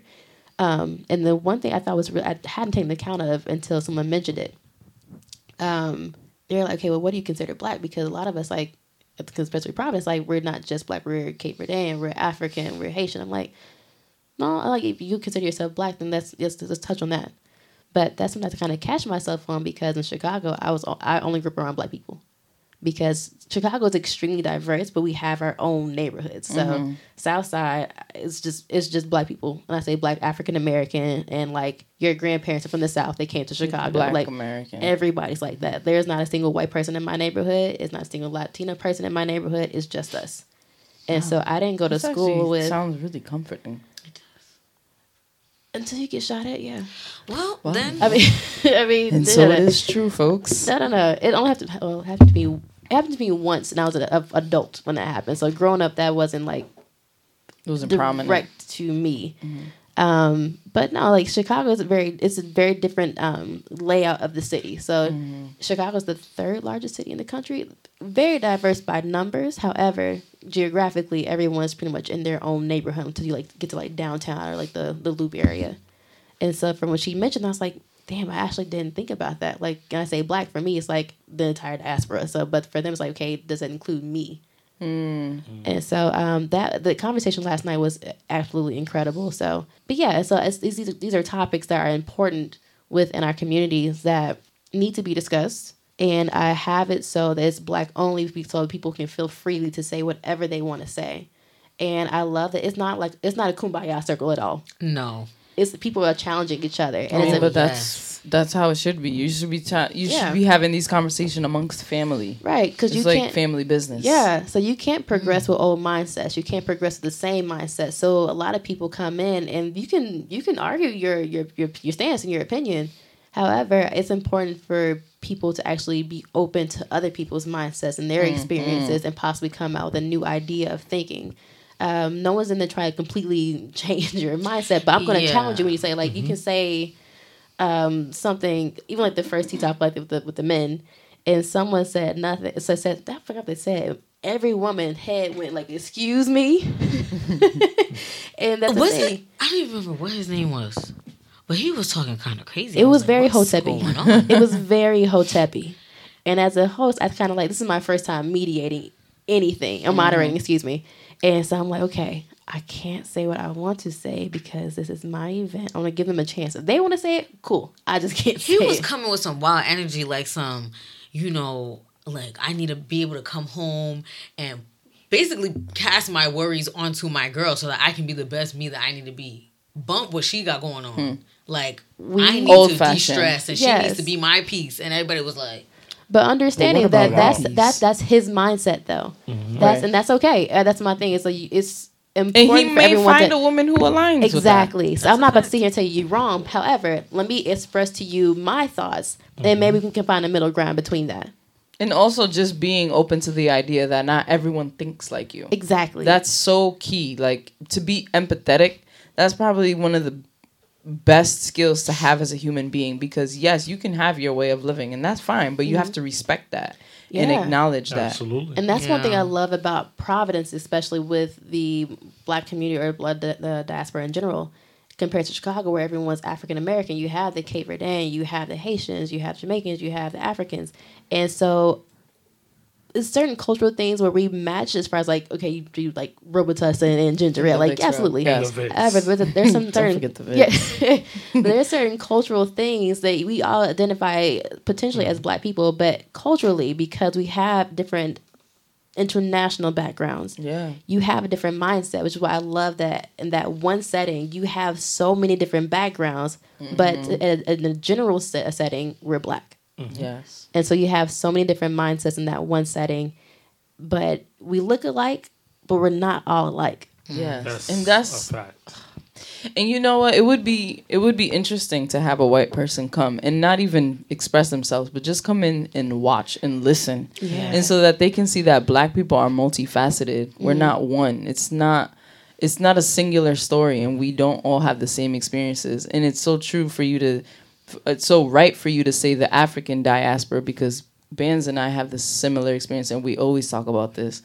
Which reminds me, Erin said she wants to have a full episode on that. We gotta hit her up. But we always talk about how um like as Dominicans, it, it's it's not only about race; it's also about like shade, like color, mm-hmm. skin. Mm-hmm. So a lot of people have struggled with that because mm-hmm. for a long time we've been told being black is this. So if you're not that, forget about it. And like even people in within like who are African American, if they're light skinned, people confuse that for like, well, you didn't have the black experience, so Right. you don't know. But it's like, no, we it's still black because I'm black. That's mm-hmm. what makes it the experience. and that's one thing I, I love about being a black person we are so unique in every part of the diaspora mm-hmm. and there's so many differences and that's that those differences is what makes us so beautiful as a people because we are so different and so even culturally there's so much in one t- in one um well, I don't want to say genre, but one ty- type of person. And so I think that those differences is what makes us so beautiful. We need to embrace that. I mean, even just as people, everyone's raised differently. Yeah. You could be two African Americans raised completely different. Mm-hmm. especially like like I said for me, I moved to the suburbs my sophomore year in high school. That was my first time being in a space where I saw like all my friends had two parent households. I had mm. never, never, because I didn't grow up with that. Mm-hmm. And of course, it's, it's outside Chicago. Ain't nobody got no daddies. But uh, it's just like I, I'm not used to seeing that. And so it was just something new for me. However, we are still by label black, but we all have different experiences, and that's okay. Um, people being told you I, you talk white or you I act white. Um, you know, you like certain genre of music. Like, you sure you're you're black? Or what's it's people questioning that? And so for me, I think especially younger kids. You be listening to country music, huh? That's why people are questioning you. Is that why you said that? Was that a subconscious? No, uh, thing? no, no, no. So as, as, a, I as, tried a, as a kid, you. I was like, okay, I had my quote unquote like white girl phase, like between like nine, eight or nine years We old. all did. The so pop like. I'm Britney having Spears, Backstreet. Boys, uh, Of Avril course. Lavigne, Paramore. I, but you I know- still bump but you Paramore. know I, that- I Still- love Paramore. girl. Yeah, That's that's not that's not that. You know what that is? Knowing good music. yes. Because Period. music period translate. So basically, if for example, I I was just playing um last week the Teskey brothers. Mm. They're they're white men from Australia, Mm-hmm. but they have so much so you would think it's a black Yeah. person. I mean, but also to be fair, I know this is going like wayside, but black people create a country, Correct. This is true. and that's it. These are facts. But, Period. but normally you're not used to hearing that type of soul from No, a white yeah, of person. course. Mm-hmm. So therefore, when when I I first stumbled into it, like it was literally by accident. But have you Yeah. met Adele? Have you met Pink? Y- yes. but First of all, I did not know Pink was white for the until I saw the video. A long time. Everyone thought she was black. for all But you see And guess Yeah. what? When people found out she was white, they booted her Still- right out of R and B. I still bumped Um, it. Well, she didn't even want to start that way. That was a label. No, yeah, that, yeah, it's like, but it worked I- for her. Yeah. You make me sick was a hit. You make me sick. So I have a question. Well, not a question, but It's a something that you can give to other entrepreneurs because even though you're a young entrepreneur, you put in a lot of time to your business and Yeah. a lot of finances. Yeah. And by yourself. And by yourself Yeah. in a state that you're not from, no family. Like Wow. you started a business in a place where Talk about black excellence. Come on now, because you know a lot of Hey. people who Thank live you. here, who have been here their whole lives, who have supported their Do friends, nothing. Uh, and don't let me get started. Because but but let's to be fair to those people, Go it's ahead. harder to get support from your own people than it is from I don't know someone if that's, a true. stranger. Now, Because because How long are we gonna live by that? personally, me speaking personally, I got family members that never heard the podcast. This is a fact.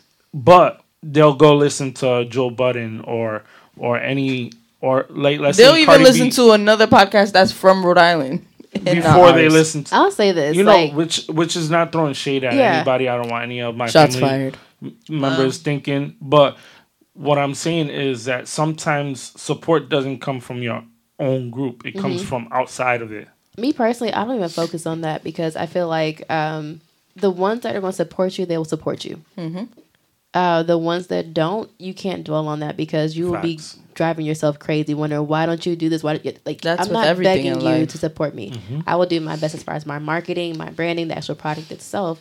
I'm not begging you to like me. That's not going to happen. Yeah. Uh-huh. Um, But there's something for everybody. So you don't have to beg anybody. yeah, me, me, thankfully, like my group of friends that I have now are, I don't like God did His thing, putting them in my, my life. Like I don't know how this happened. It's just like over the, over the summer, like so. Shout out to my porch life gang. So that's like yeah. So gang, like gang, Rich gang. Norris, These little- I'm about to be coming through in those bushes I- like Yo, I be seeing it on the Hey, stories like Hashtag y'all porch wasn't life. hit you cuddled else? up with some quilts outside. I was I like, this too is want to cute. sit on the Yo, porch and it talk about literally life. just happened over the summer. We would just meet on Rich's beautiful. porch, and uh, we just started hanging out. And we and and all- it's mostly Rich.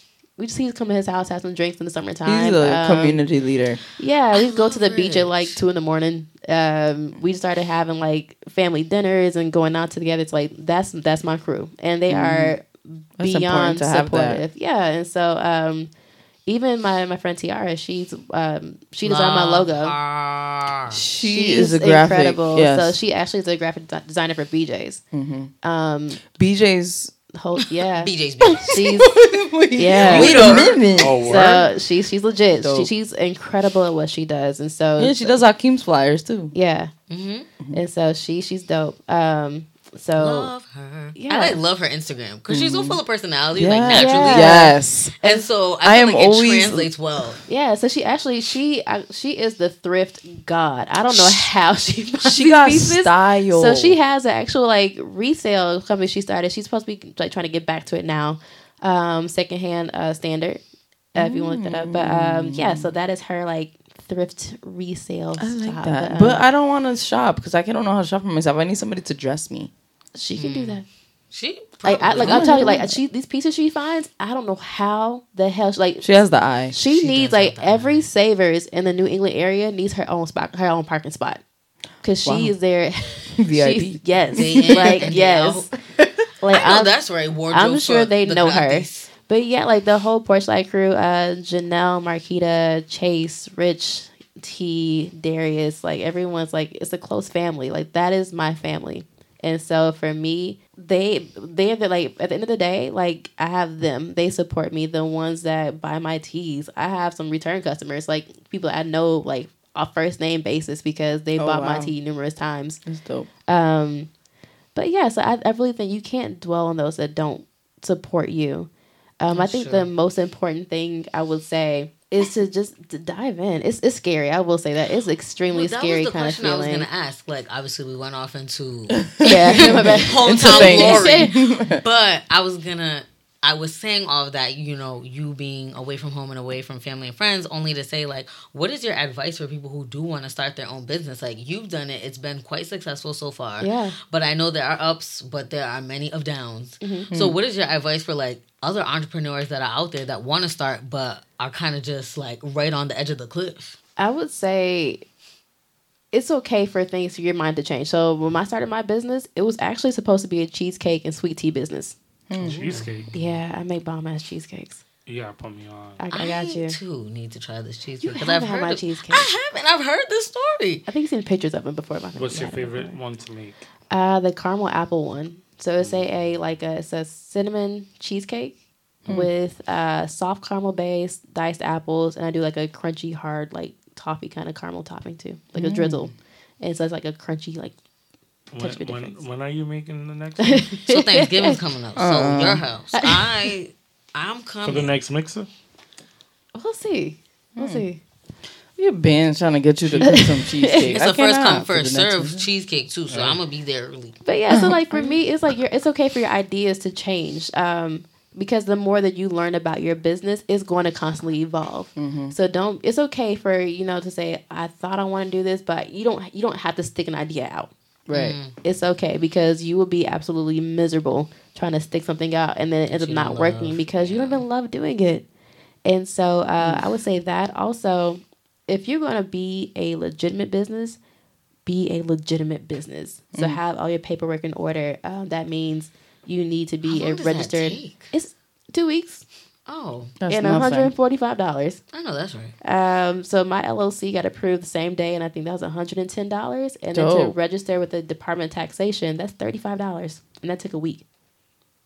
It's that That's, easy. yes, it's a very quick process. And so, now granted, I would say this like, of course, everybody doesn't have $145. However, I mean, you can save $145. You can ask a friend, ask whoever.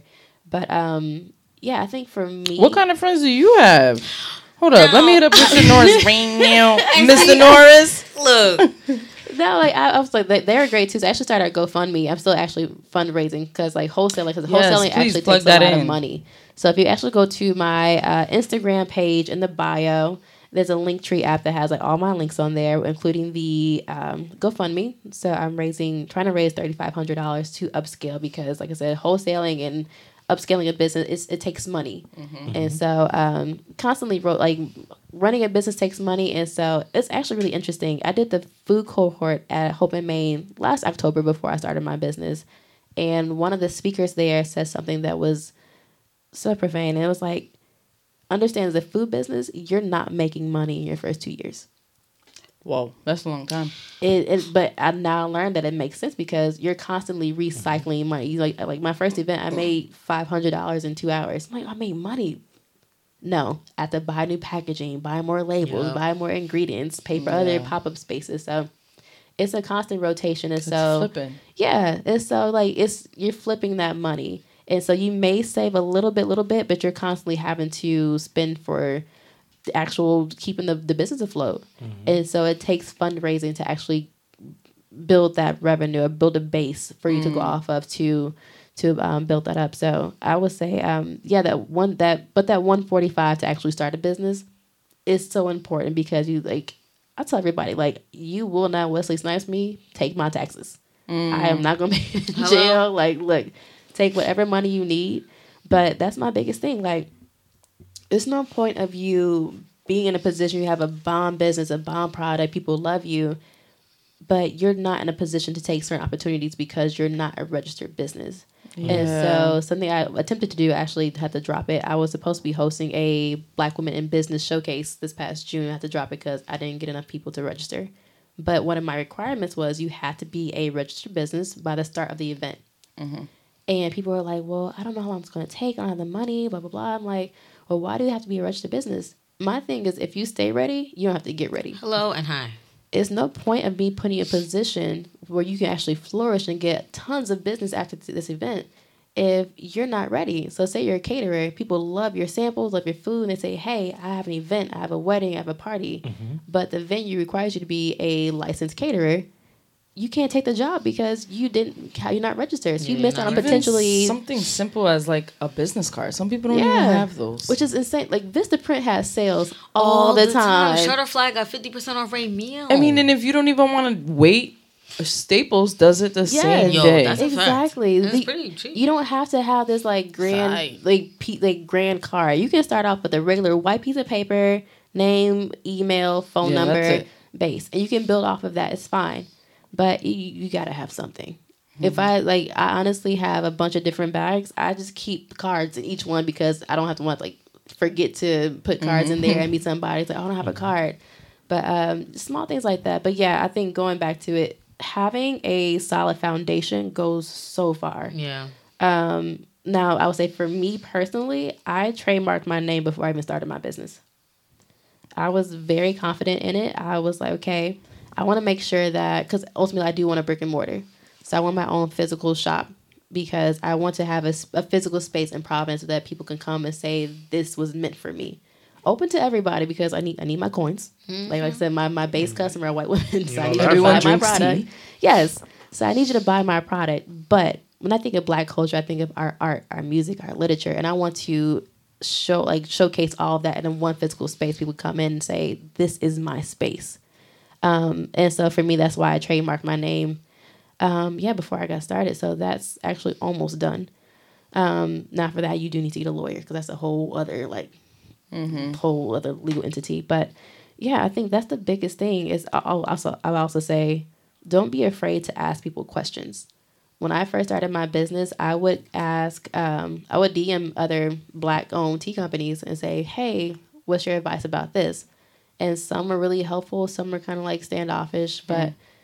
it's important for you to learn other people's mistakes starting a business so you don't make that mm-hmm. mistake, which is what I did. So between October of the I last October when I had the idea of my business to the point in April 11th when I released a website, I had spoken to at least 15 business owners and say, "Hey, how did you do this? What did you do wrong? How did you learn from this?"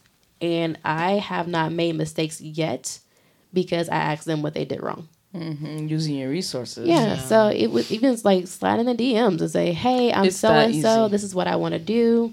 Uh, if they have uh, um, e- email in their Instagram or, or Facebook page, whatever, shoot them an email and say, "Hey, if they're local, can we meet for lunch? Can we meet at a coffee shop?" And a lot of people, especially in Providence, have been super super helpful. Even for me, so like the lady that I buy my actual tea leaves from, Michelle Chan, she owns Leafy Green Tea and she actually buys directly. So she actually goes to China, Taiwan, and Japan, and she actually buys Whoa. the uh, yeah. So she's She got great. money. Yeah, and so she's actually the new tea shop on Thayer Street's hers, um, where Tealuxe used to be across from Chipotle. Oh yeah, Oh, yeah, yeah, yeah. yeah. That's It's her. opened already. Not yet, okay, but it's the ceremony ceremony tea. So that's hers. Um, but yeah, she has been nice. uh, she's been like incredibly supporting um really informative. Um so basically i know like if i need help with something or if i have a question about something i can ask michelle. So um and some people like, depending on what you're doing like yeah a mentor could be really helpful. Yeah. but to have those two or three people in your pocket that can call and say hey i need help with this. How do i do this? That's extremely important. So a lot of times it literally just takes you open up your mouth and just asking Cause closed mouths don't get fed. exactly And that's Um, the bottom line. Use your voice. Yeah. That's right. And I would say the last thing is definitely to go at your own pace. I think once again, social media it has it makes it hard on you. Like they make it seem like sleep is a privilege. Like no, you are. It's it's hard. I, I, I always say that. That's why I- she's looking at me look like, like I'm hard on myself a lot, and that's something I've learned through therapy. I'm extremely hard on myself, and so back to that entrepreneurial guilt, where like I'm home from work, I should be working on my business, but I'm exhausted, Mm. and I feel so guilty about that. But like no, like you do what you can do, even if you come home, it's like I'm tired, okay, but you answered three, four, five emails. You did something. You uh, it's just it's even doing small things throughout the week instead of doing this big grand thing. You have to actually manage yourself and do what you physically can do. So for me, even in the summertime, it was some events I had to turn down, some farmers markets I didn't do because I physically couldn't do it. Hmm. Because for me, if I'm gonna do it, I, it's not just selling my product face to face with people. I have to sell me. A lot of people Yeah. say they buy my product because It's they customer service. yeah, they genuinely like me. I've had some hour long conversations with customers and still like some like cups of tea and packs of tea on the side. But people buy a lot of times because they genuinely like you. If I'm exhausted and I don't want to be here right now because I want to be at home, I'm You're not of cranky service to my exactly. Yeah. I am I am no good to you right now. So I'd rather skip and just say, "Hey, here's the product. I'm going to go home." Because if you're face to face with me, I'm, you're not going to smile at me today. Mm. I'm not. I can't joke with you. I don't have it. And so, if you take care of yourselves, because your business is your business, it's a reflection of you. It's your baby. You, if you can't physically be hundred percent, you're no good to yourself or your business. Yeah, and then what's the point? Yeah. Dropping gems. Where's Amanda Seales when we need her? Gem dropping. Gem dropping. oh, I love her.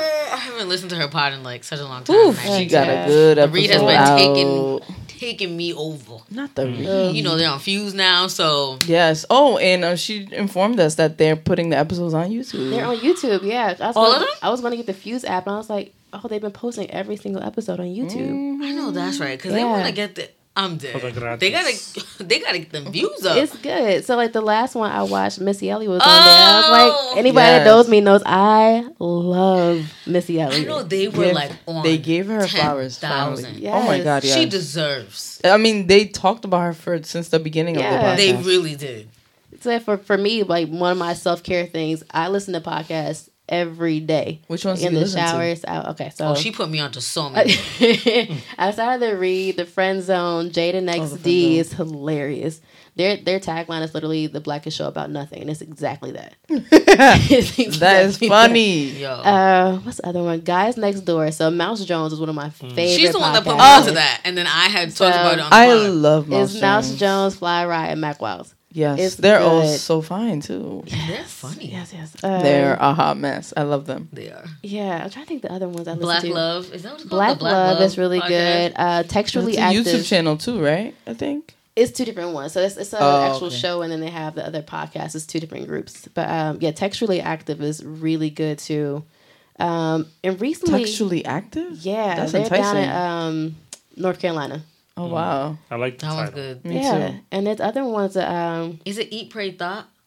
Was that the one you put me yeah, on I to? think I Pray did God. too. Yeah. Yo, Wow. they are funny. It's a lot of them. It's just good. Have you ever listened to Two Dope Queens? Yes. Ugh. I and then they just them. left. Well, no, had they a- literally ended it. They had a Yeah, show, it's didn't they?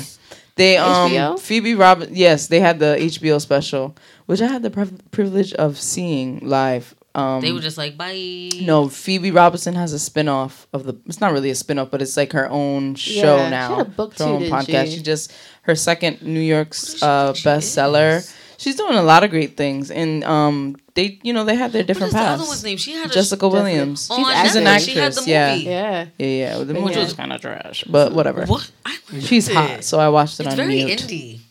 It is. She's like very it. indie. Yeah. Well, She's very California. She's from California. Yeah. well, that makes yeah. sense. hmm Her vibe is very, you know. I liked it. I like her person. Not the, the- what is this? What is it called? I don't know what that's called, but it's my new thing. so if you see me doing that, don't judge me, okay? I'm trying I to make am, it a thing. I'm not gonna say anything. So speaking of likes, we're gonna get into my favorite part of the show, Okay, segue. where you Oh, wow. showcase What a song that you about, liked. I'll take it. You you was talking about that you like a certain thing. We were talking about favorite fine. podcast. Just go on. Go ahead. But Go yeah, ahead. but yeah, we're gonna get into my favorite part of the show. This is Pass Me the Aux, where you showcase a song that you like or you're listening to that you want people to know about, or a pod. or a pod, or you whatever made that you- rule up. And whatever you're listening to audibly Mm-hmm. that you want to showcase to people. Okay. Put people, put people on game. pull them up. Who's going first? I first, gave a long list of I am passing the aux to. I'm gonna pass it to Regina. She seems ready and, and waiting. Let me see. look at her. I can't. I didn't even do anything yet. That's why. Okay, Sheryl Crow. I'm pretty sure I'm saying that. Right. Sheryl Crow. What you know about Sheryl Crow? Yo, what you know about Sheryl Crow? I know Crow? all about it. If it makes you happy by ah! Sheryl Oh! Crow. Oh, Okay. Bop. Is it part of the Crossroads soundtrack? You remember Yes. Crossroads? With Britney Spears and Yo, Brittany that Murphy. Yep. movie was a rite of passage. Oh It my was- god, really and. Zoe. girl, What a cast. that you know what? We're not even gonna get. Yeah, we're it. not gonna get into it. It's really It- iconic. If it makes you happy by Sheryl Crow, I don't know why I was like in my car one day and I And just you was were like, in your feelings. Because I that think I puts you in your was. feelings. and yo, I was in my feelings the whole day. I was mad. I don't even know why. I was doing this to everybody. Like, so that is my choice of the week. Thanks for the bob. Who you passing the aux to? I am passing the aux to bands. So Oh. back to bands. Ooh, back to me. Boomerang. So, the name of this. Hold on. Can can we come back to me because I don't know everybody on the song. All right, let me. I know the song, but I don't have everybody that's on there. Amber. Okay. I hope I'm saying her name right. Uh, Snoh Aalegra, Yes. Yes. Toronto. Okay. It's a newer song. Mm. That's from dope. the new It's album? Smooth. Yeah. I love it. Okay. I gotta listen to that. That's a- I've heard of this. You're gonna like it. It's good. if you like Summer Walker, you're definitely like Snoh Aalegra. But but just a disclosure, they're not the same type of artist. No, they're not. But it's a vibe. Disclaimer. Sorry. Oh, said yeah. Disclosure. And you know me and music, so mm. But it's, it's a vibe. okay. Mm-hmm, Is it a full album that she put out, or is just that song? I know. I think it was like eight or ten songs. Yeah. Oh, okay, Some short. I like a short album. Mm-hmm. Who you passing the aux to, Amber? I'm gonna pass it back to bands. You ready? All right, I'm ready now. We just Sorry. want bands to tell Sorry us what's about going on. that. so I'm gonna go. Tell. I'm gonna go w- with a song. It's called Cuaderno. It's uh, it's Spanish for journal. All right, Um, come on, and it's by bilingual. Dalex, um, Justin Quiles, Nicky Jam, and Sech Music. What genre is this reggaeton? That's that's like uh Spanish reggaeton slash R and B. Mm, slash- okay, it's you know, it's like very. I, I wouldn't just call it pop. Wait, how do you say Spanish reggaeton with R and B, and you said Oh, I pop. pop. no, because the reggaeton sound now and people singing over that's It- like pop now. It's pop now, Oh. but but in reality, it's more like you know. You're I gonna would say bands it's multiple genres in one because there's different elements and everybody brings their own little Where, twist well, to yeah, because song. Nicky Jam is a reggaeton artist. yeah, that's why. And Sech Music's actually R and B singer from Panama, That's Which is- an interesting combination of which is Panama is one of the black Hispanic countries that's very like black. Yes. Yes. And they You know, are just for the people that don't know. about it. They um, should know if they were watching the news. A lot of a lot of people don't that's know. neither here or there. But yeah, I'm gonna pass right pass the aux to Christina because she's the only one left to pass to. Dang. Yes. All right. Um, Tory Lanez does it again. Um, and this time he invited a goat to feature on it. It's called Jerry Sprunger. Ooh. It's Tory Lanez featuring T Pain, and it has the Armstrong sample Ooh. along with T Pain on it, singing the actual chorus, and also has his own verse. And what I love about Tory that Lanez is that people always doing. say Tory Lanez is always remixing songs, but he does a good job at it. So does. if it ain't broke, don't fix it. He's mastered his craft. He- He has, and now he to invite T Pain on this song is like so much respect. Give T Pain his flowers. Give him his Yes, flowers. Absolutely. And Chixtape five Finally coming out. Finally, which has been on the Yes. charts for a long time. With that said, um, that was past me the aux. Christina, Ooh, do you Tory have any announcements? Yes, I do. So tomorrow, Tuesday, if you're listening to this the day that this uh, podcast is released, tonight at Exhale Lounge, uh, the boys, Louis and Coogee, have an event, a night at Exhale Lounge. So they're taking their poetry night to different places, which is really dope. I love them. It's BYOB at Exhale Lounge. Shout out to Shay. Um, five dollar entry, free cupcakes, and hookah is available. It's a hookah lounge, so prepare for the vibes. Sounds by Benjamin Prince, who is a newer DJ. I would say I don't want to put that out there if it's not. I'm sorry, sir. If you're not a rookie, that's 1375 Park Ave, Cranston Ave. It says get there early because seats will fill, and that's true, True. because the Daily Note's been out here doing their thing for quite I some time. love them. I love them too. And it has been some time. I'm trying to meet Baby P. Cooch. Yo, Bring him he's over. in A freaking fan club. He's so that little baby is so cute. It's his son. He's only five Little months. baldy. Oh my gosh, he just posted his like, what was it, five month or seven month picture? I think it was six. And I was just no, like, has it been? he's such a happy baby. He's a baby baby. He's a baby baby. He's a baby baby. and he's so cute and so happy. And so chubby. All right, we're getting off topic. So, uh, Friday, November 15th is Leah's birthday. Leah's birthday, I am heard, I was informed that she is an owner or co owner, or she works at the Rosendale. The Rosendale is a fancy, schmancy little place for all you 25 plus folks. There you go. Uh, sounds by DJ Knockout, the legendary DJ Knockout, who actually connected Rach to Atlantic Records. So, little fun fact: performance by Mary Gibson, no cover all night. Thursday? That's on Friday night. That's gonna be Oh. cute, Oh, the and you know, 15th is a popping night. There's a lot going on. girl, yes. And um, November sixteenth is the soft opening of Tender Yoni, um, at twelve sixteen Atwood Ave in Johnston, Rhode Island, at four p.m. And I'll also be there too. Can we yes, pull up to that? it's a vaginal steam facilitator, and they're having their soft opening for the first uh, steam spa in Rhode Island. So, ladies, go get your vagina right. Um, Friday, November fifteenth is also Chip Doug's show. Yo, the 15th? I'm sorry, I'm sorry, not the fifteenth. Oh my gosh, no, I cannot mess this up. It's November sixteenth. Okay. So right after you go get your vagina steamed, go hit up your friends, the squad, and go to Fête for leaders of the new school. And the stepping bill is crazy. I have to go to this even if it kills me. Oh, Um, right. it's I don't know about I don't know you, if but- death is worse. it's uh it's just an expression. I understand. It's but uh Big you- Frank, Joe Bruce, Miss Marrows, Messy Ty, Trav Black, DJ Nice Hits. Um and nice Nairu. Uh it's gonna be amazing. Doors open at eight, show Started at starts at and That was enough for me. Honestly, like everyone on this rest and I bill was like, wow. It is so going. high energy. Yeah. I mean, Joe Bruce brings the mellow, but even the mellow is so good. It's just gonna be so good. And I feel like Trav Black's been on every bill. Trav Black, are you paying Chip?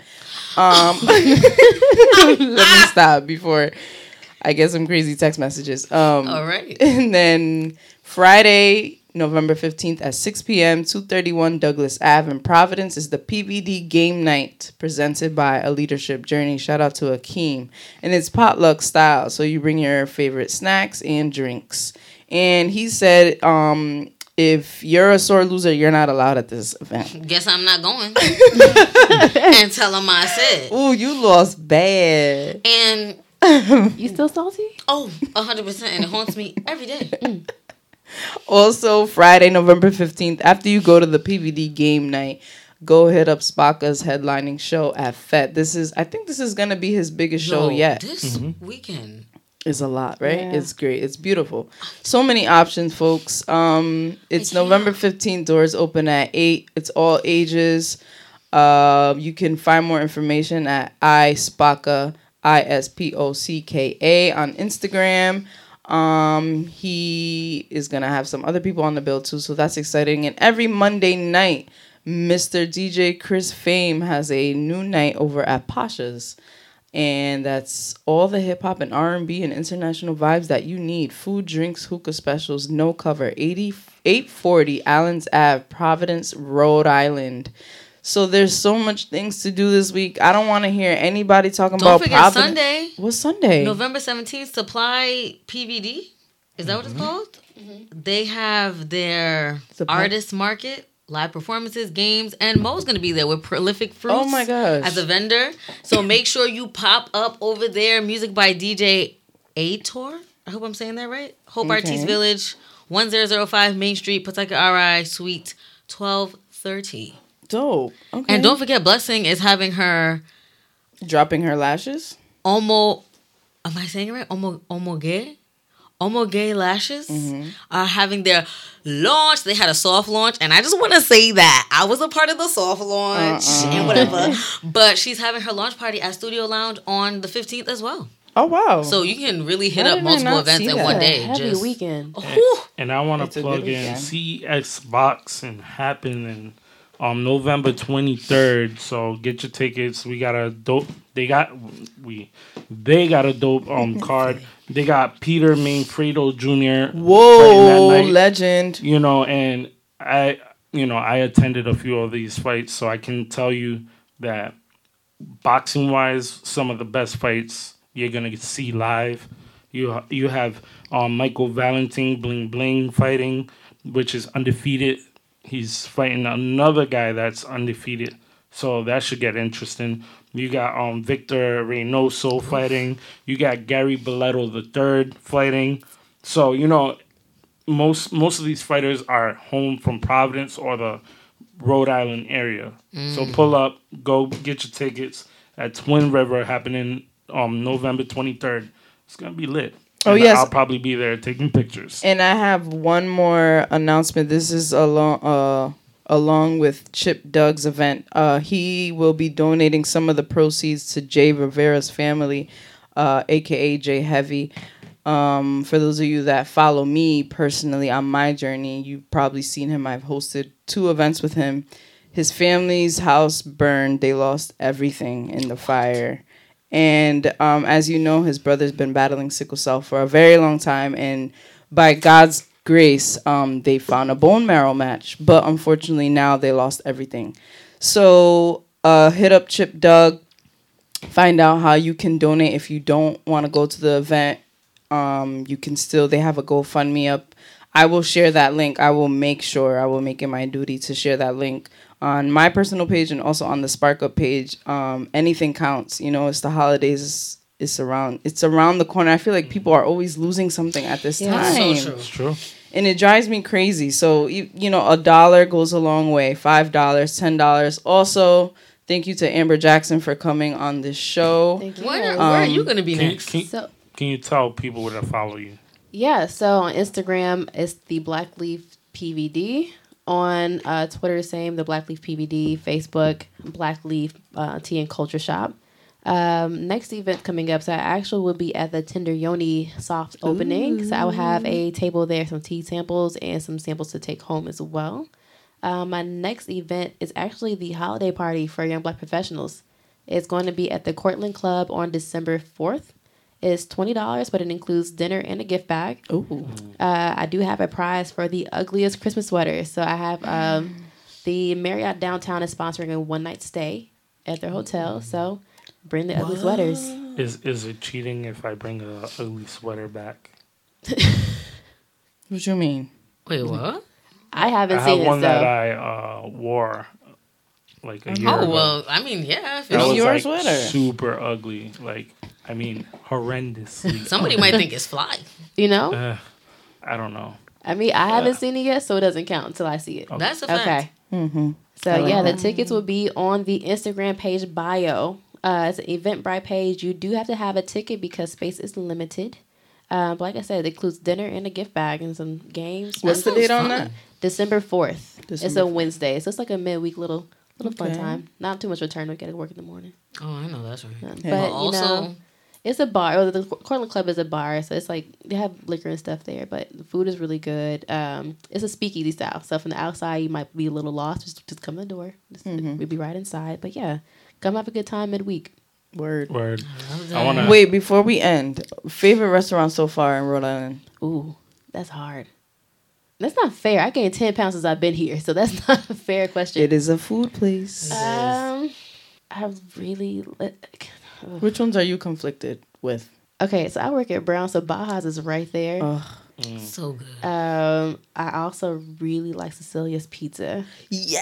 That is Yeah. uh, You got good Christina's taste. spot. You got real good Um, taste. Let me see. They do make a deep dish too. Look at him. It's okay. Fun I've fact. had my first time having it was I think one of my friends referred me to it. The inside It out is pizza. surprisingly close to Chicago deep dish. Ooh. It is Oh, not the same. It is it's it's close. It's close. Yes. It's Is it really That's windy in thing. Chicago? I'm gonna start asking you crazy questions now. I'm. Uh, yeah, yeah, yeah. It's funny though because the actual term like Windy City did not come from the weather. It came from like the like industrial area where people like a lot of politicians are talking trash or like the public. Yeah, Oh, So it's not actually that's like not fun. It is windy though because like that lake effect in the winter is terrible. I, I, I even I can't I can't.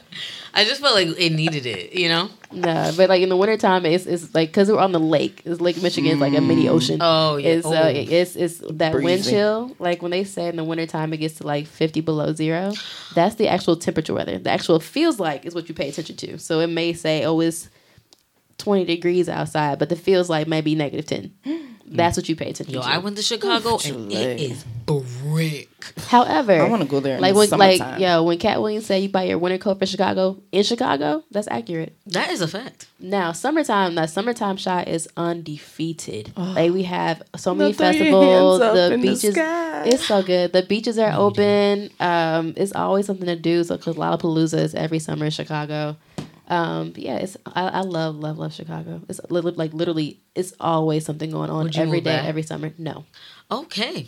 You love it, but you don't like, want I feel like it's it's home, but I enjoy right. That's I true. enjoy having my own space. It's like for me when I went to college. this is a long space. Yeah, so yeah. so I went to college in Tennessee and Alabama. So I went to uh, Middle Tennessee State undergrad, Alabama A and M for grad school. So I was gone for seven years. Like my whole like adulthood was away, and so mm. I think for me that's kind of actually helped me You just got grow. comfortable. Like yeah, like I had my space to grow mm. into me because as a kid mm. I was mad shy. Like I had no friends. Yeah, and so I didn't really grow into like my grown womanhood until like twenty five. Oh, that's like yesterday. Yeah, well, three years, but yeah, close, close enough. But yeah, they like like it's like like I think that's another thing that helped me my my business. Is like I became more comfortable with me and who I am, and I think that's something you really grow into as you grow your business. Like you learn so much about yourself, whether it be like your personal relationships, family, friends, other customers, other businesses. You learn what you will and not tolerate so quickly.